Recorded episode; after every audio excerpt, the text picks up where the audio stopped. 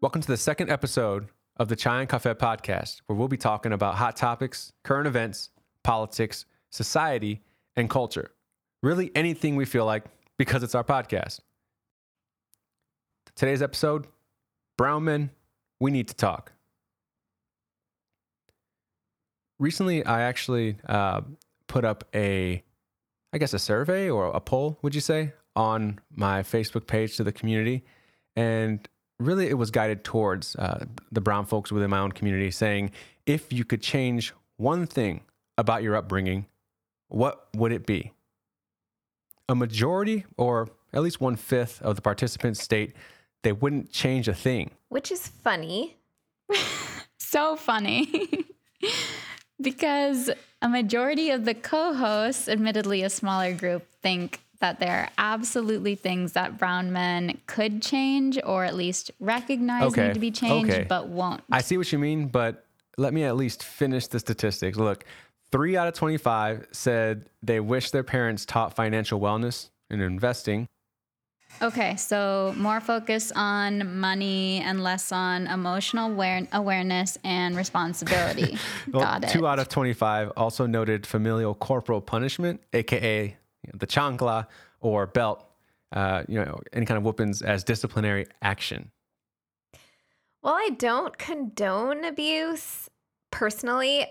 I didn't have to be slapped too many times, to be honest, to learn a lesson. Um, like the last time I can specifically remember is uh, at least just being slapped or something is um, when I didn't learn my multiplication tables in the second grade.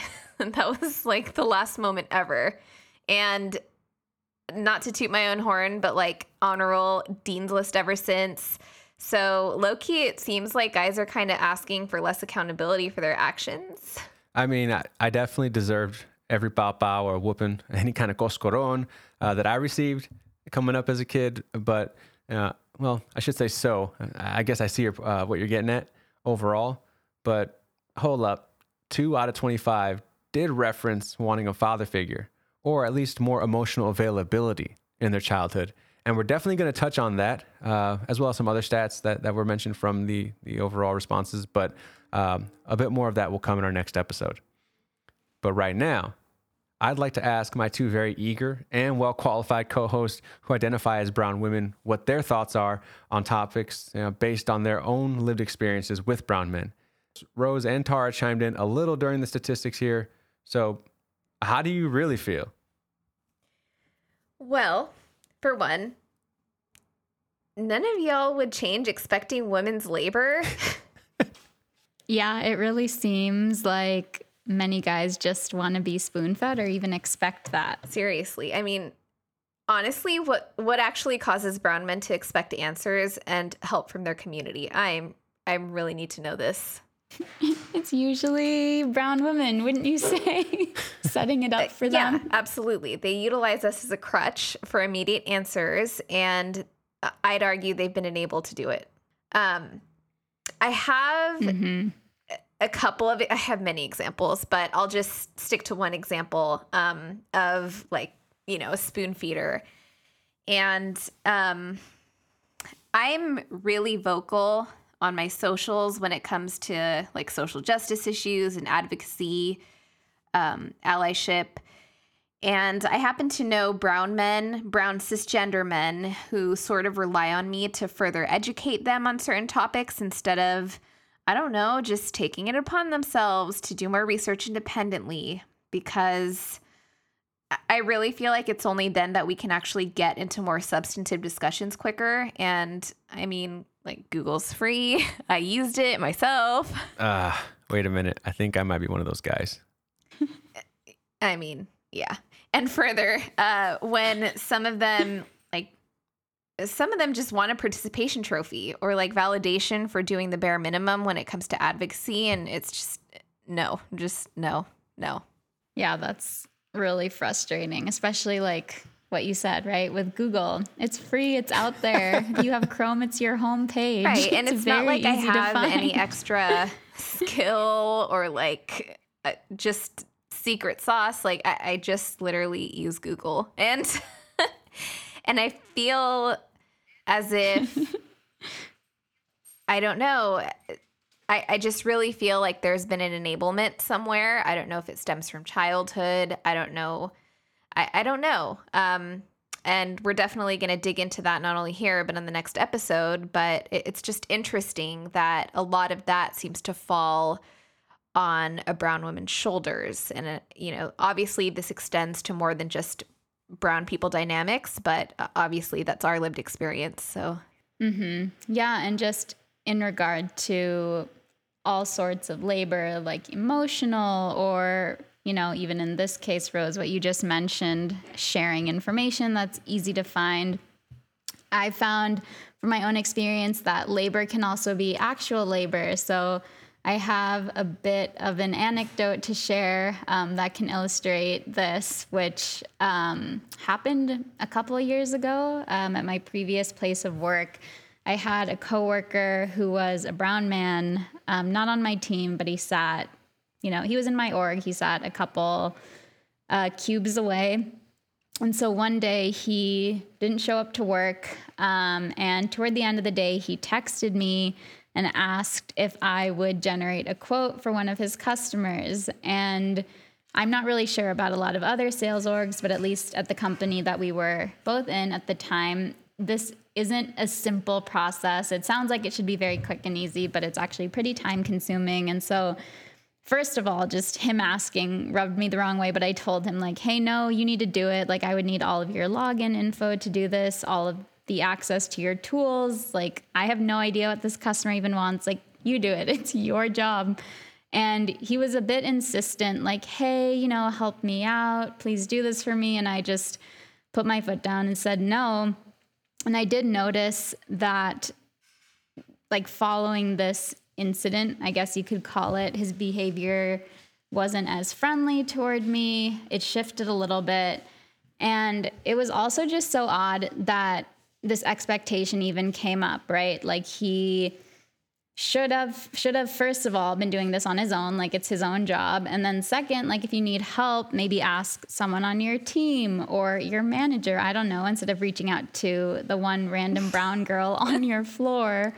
Um, so that was uncomfortable. And honestly, just thinking back on it, it makes me so mad. It's like, come on, man. Like a grown-ass man would, do your job. Right? Right? Uh.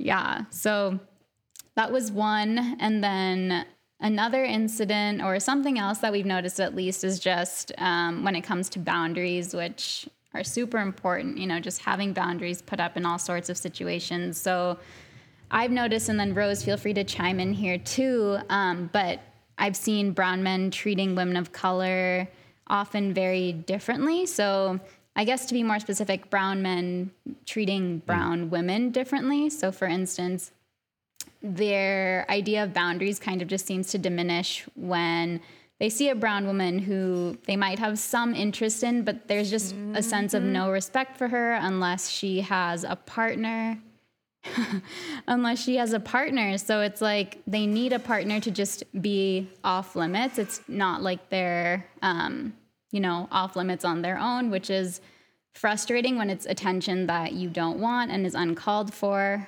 Um, and Rose, I think there were a couple things, right, that you wanted to yeah. add here. Um, well, I just feel like it's just such an, it's so inconsiderate, first of all, like they're very inconsiderate of boundaries, minimal respect. I mean, it, it's just, there doesn't need to be another man per se in order for that boundary to be respected or just for you to not be flirted with and for you to actually have platonic conversations. It's like, it's, it's exhausting, first of all, but also I feel like it comes from cross cultures. Uh, you know, again, just kind of referencing our identity episode, I'm Nicaraguan and Fijian, so I come from Latinx culture and I come from Pacific Islander, South Asian culture. And um, something that, although there didn't seem to be a term for it in South Asian culture, there is a term for it in Latin culture called machismo. And um, the kind of the the equivalent of that, the more female equivalent, is Marianismo. And um, I'm sure that a lot of people are probably familiar with what machismo is, and it's just strong, aggressive, masculine pride. It's, um, you know, just a sense of power or strength, and it really just centers around the patriarchy. And then Marianismo is more the embodiment of the feminine. Um, the best example that I can say that I've heard, um, even growing up, is like the phrase, más calladita debes más bonita. And that means the quieter you are, the prettier you are, which is oh boy. like absolutely bullshit. But it just goes to show you um, how there's there's an actual lexicon around that in, in Latin culture. And it's very much, I think, apparent also in South Asian culture, even if there isn't those exact terms for it. And, um, you know, I just feel like it's been enabled. And I also feel that it's kind of something that men need to start calling out other men about, um, you know, and, and I have my speculations as to where it comes from. Like, I mean, especially in Latin culture, like Roman Catholic theology, and I don't know, uh, just, is there, I'm curious as to what you two think. Like, where is where does this shit stem from? Um, I'd venture to say, well, for one, it for each individual, it starts with parenting and upbringing. Like, whatever's normal in the household is bound to play out in your own life, unless there's like checks and balances along the way. Like, unless you have people on your team that are like, "Hey, don't do that. That's stupid," or "Yo, that's really lame," or "You don't have to be that type of guy. You're actually better than that in these kinds of ways." You might fall down certain paths. So um, culturally, though, I, I think you you kind of hit the nail on the head in terms of just patriarchy in general. Uh, it's it's a power play, right? The idea of machismo is toughness and bravado and showing that you're not scared to back down, and pride, and all that comes with the idea of perhaps needing to have and needing to survive and needing to feel like you can provide as an individual. I mean, there's all these kind of pressures, right? Uh, when when growing up, to feel like, oh, you, you need to have certain things and to be able to to do things if you're going to be the man of the house. But it's like, well, what really is that if you're a man who's either an emotional wreck or a man who doesn't know how to gauge emotion or even recognize how to understand what it is to grow into your emotions um, and manage that, or even to manage other people's? So uh, for me, I think it, it starts with the parents and it starts with the household, but that stems back towards, you know, how they might have come up and what influenced those cultures. Also, shout out to you for being willing to be put on the hot seat as a brown man, because uh, so you're going in. but,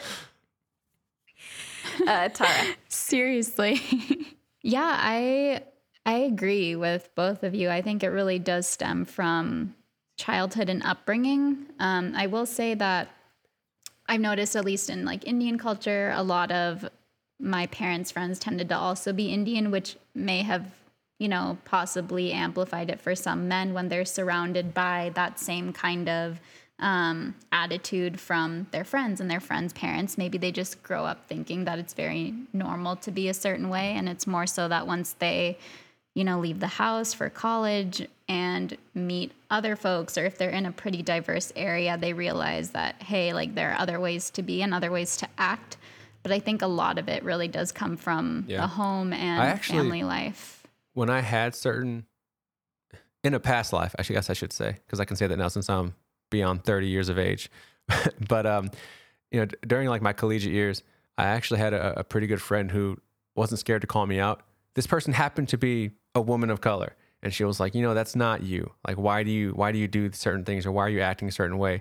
And it wasn't until, I hate to say it, but it wasn't until a woman said that to my face where I realized, like, damn, it's not all it's cracked up to be coming from the guys, or whatever I was taught or shown was allowed to pass in high school, beyond high school into, you know, early college tenure and leading into mid college wasn't necessarily it. It felt like it might've been it because the atmosphere that I'm in, or you know, society's norms, whatever the cultural norms are, support that. Uh, and, At the same time, if you're only around things that vibe with what you're doing, you're going to think it's okay. The moment you get out of your element though, or challenged in a way, I think it really is up to the individual to think, okay, I've been presented with a perspective or a point that isn't what I'm used to. Now, what do I do with that? So I have to ask then, you heard it from a woman of color. No doubt it was probably impactful, but I guess why did it have to take that? You know, um, you, you were in a fraternity. Good question. Like I, I just sometimes have to wonder if, if it wouldn't have been more impactful hearing it from people like you growing up or even in your friends group. Um, you th- know, and if that, if that happened even like, did that happen? And if it didn't, um, that's certainly one of the critiques that I would have. I'm actually happy you asked, because while I was and still am involved with the fraternal organization, you know, not every guy is the same. Um, the louder voices typically tend to be the ones that are most heard or, or most looked at in some cases. And not everybody was doing, you know, grimy things, right? Or just acting out, being a quote unquote guy in a sense. But when people were to like, let's say, check it, you know, those conversations were had. However, I don't think the responsibility was really taking that seriously uh, in a sense, because there are so many more people outside of my fraternal organization and involved on campus that are just going about the norm. So it, like I said, it really is a matter of someone checking their themselves and, and trying to find where that balance is at. Like, where do I, where do I really get real with myself? And am I being real with myself in terms of how I'm acting and what I'm doing? Um, whether it's someone who's single and, and doing their own thing and just trying to play the field, quote unquote, um, or whether it's someone who is not single and able to show how they respect themselves or their significant other, and whether or not people who are single want to make that uh, something to idolize or to appreciate and to try to mock, or not mock necessarily, but to live up towards. Um, but realistically, I mean, how many, how many people in general nowadays are really considering long-term relationships like that? I feel like the world is seemingly staying single, or at least living within that single bubble. Um, but at that point in time, I think it mattered the most because it came from a woman to me, because when she said it, I recognized so many other women from my own family or close friends groups that I realized, damn, like if she feels this way, how would those people also feel if they knew or felt that way about me? And that feeling in itself was just enough to bring more onus to, to I guess, my own individual person to say, okay, I, I, I got to straighten something out. Uh, whereas even though I had guy friends and have guy friends, they might catch you and say, hey, bro, like straighten your shit out.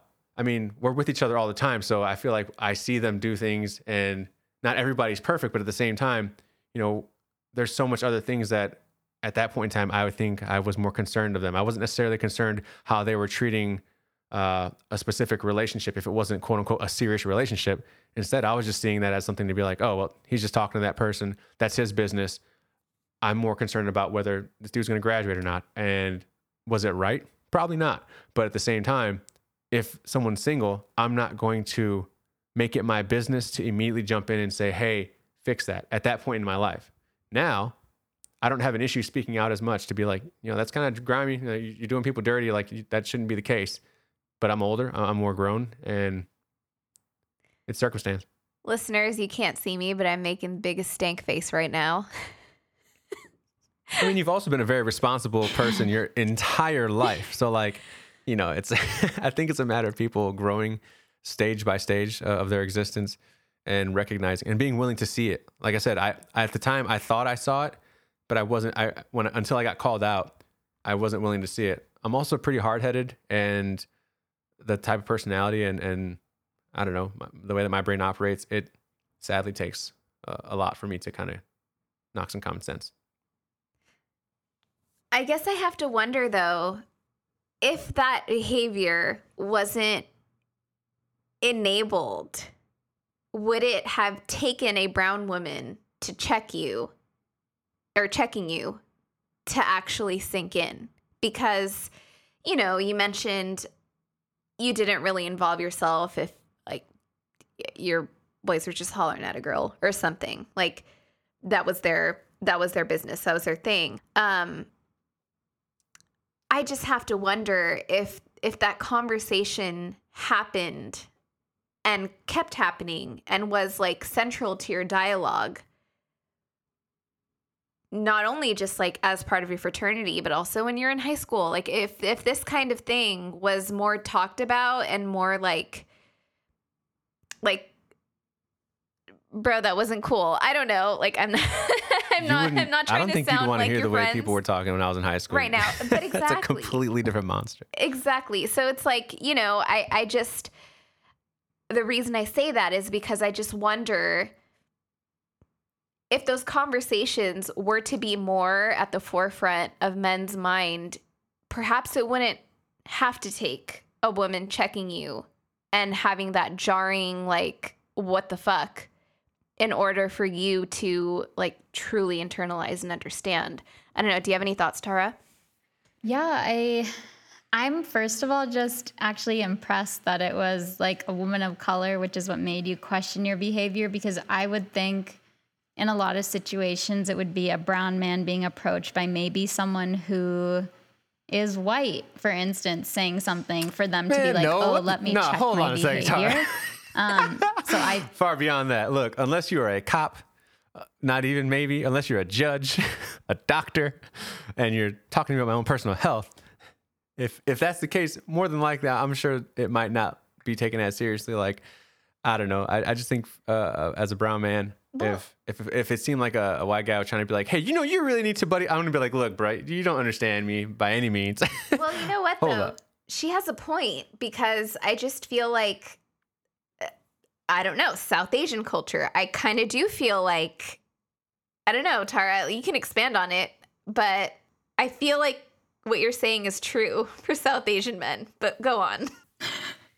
Yeah, like, I think, first of all, the fact that, like I said, like, if a woman, like a brown woman, were to say something, a lot of times I think it would just be dismissed as like, oh, whatever, like, maybe this is just true for her. It's not really true of the whole, which, you know, even if that's the argument, it's not valid. But anyway, the point is that I think if a brown man were approached by, like, a white man, like a friend or an, a, more a friend, I would say, I think they would really take um, that um, advice or whatever they're saying more seriously, because it is coming from another man. And I think them being white does make a difference. Um, just in what I've I have seen. to add, how, whew, I have to wonder how much, um, colonialism fits into this, if they have to be told.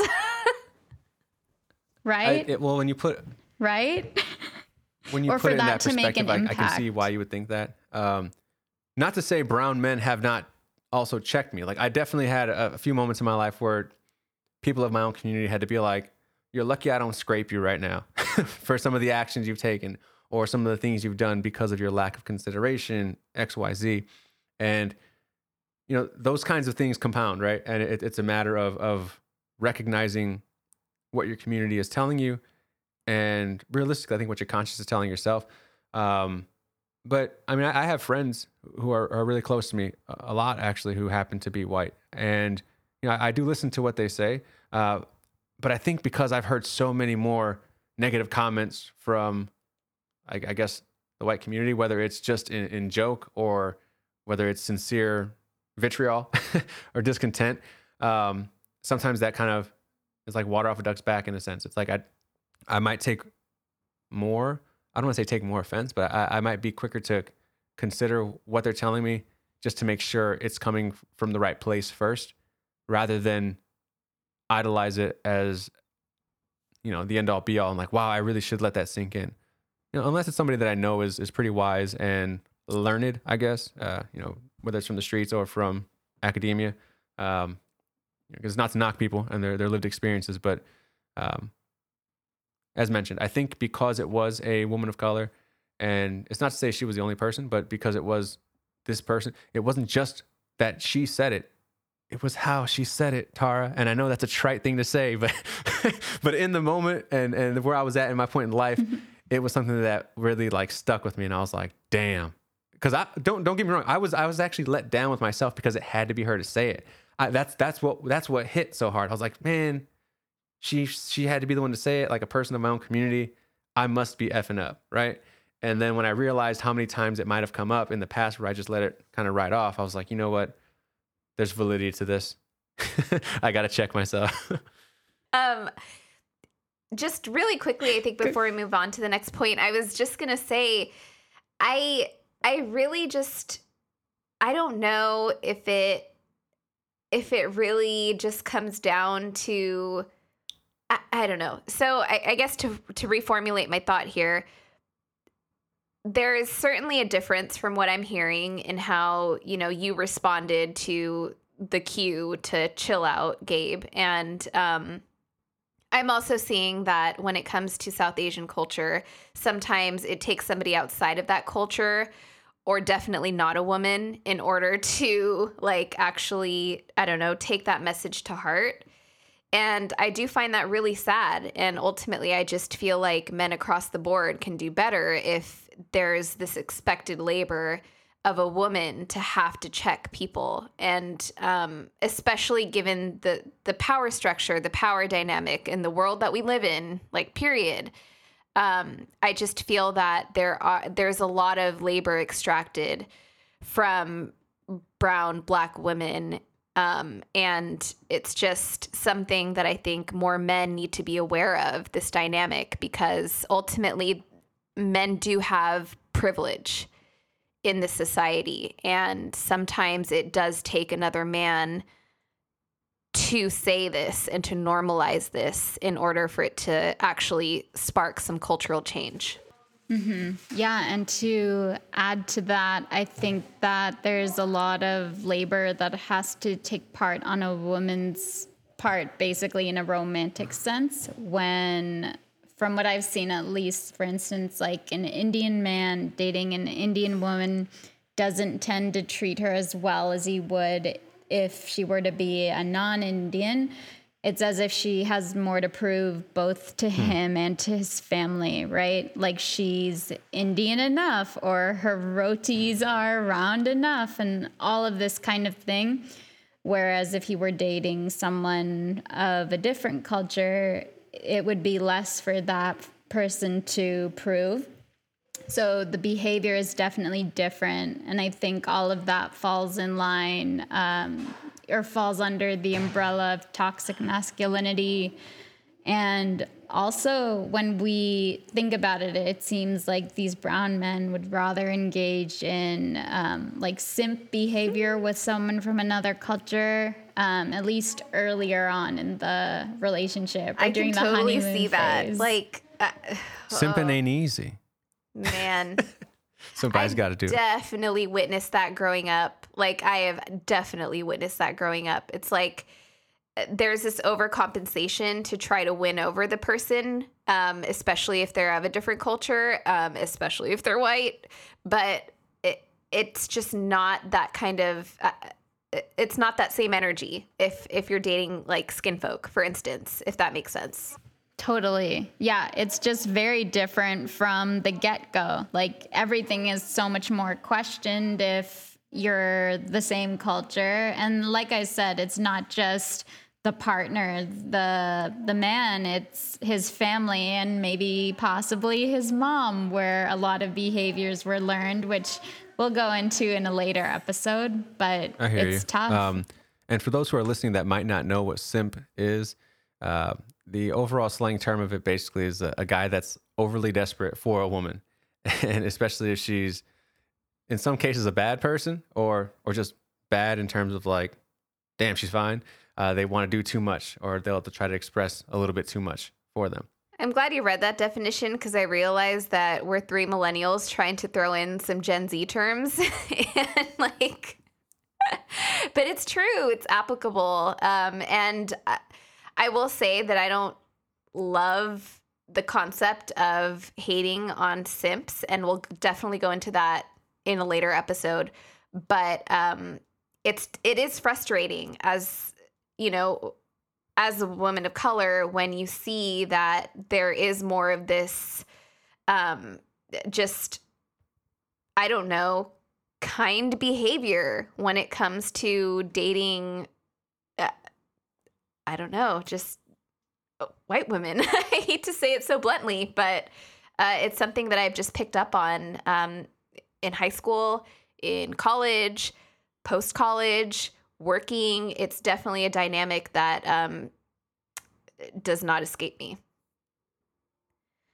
Mm. Mm-hmm. Yeah, definitely.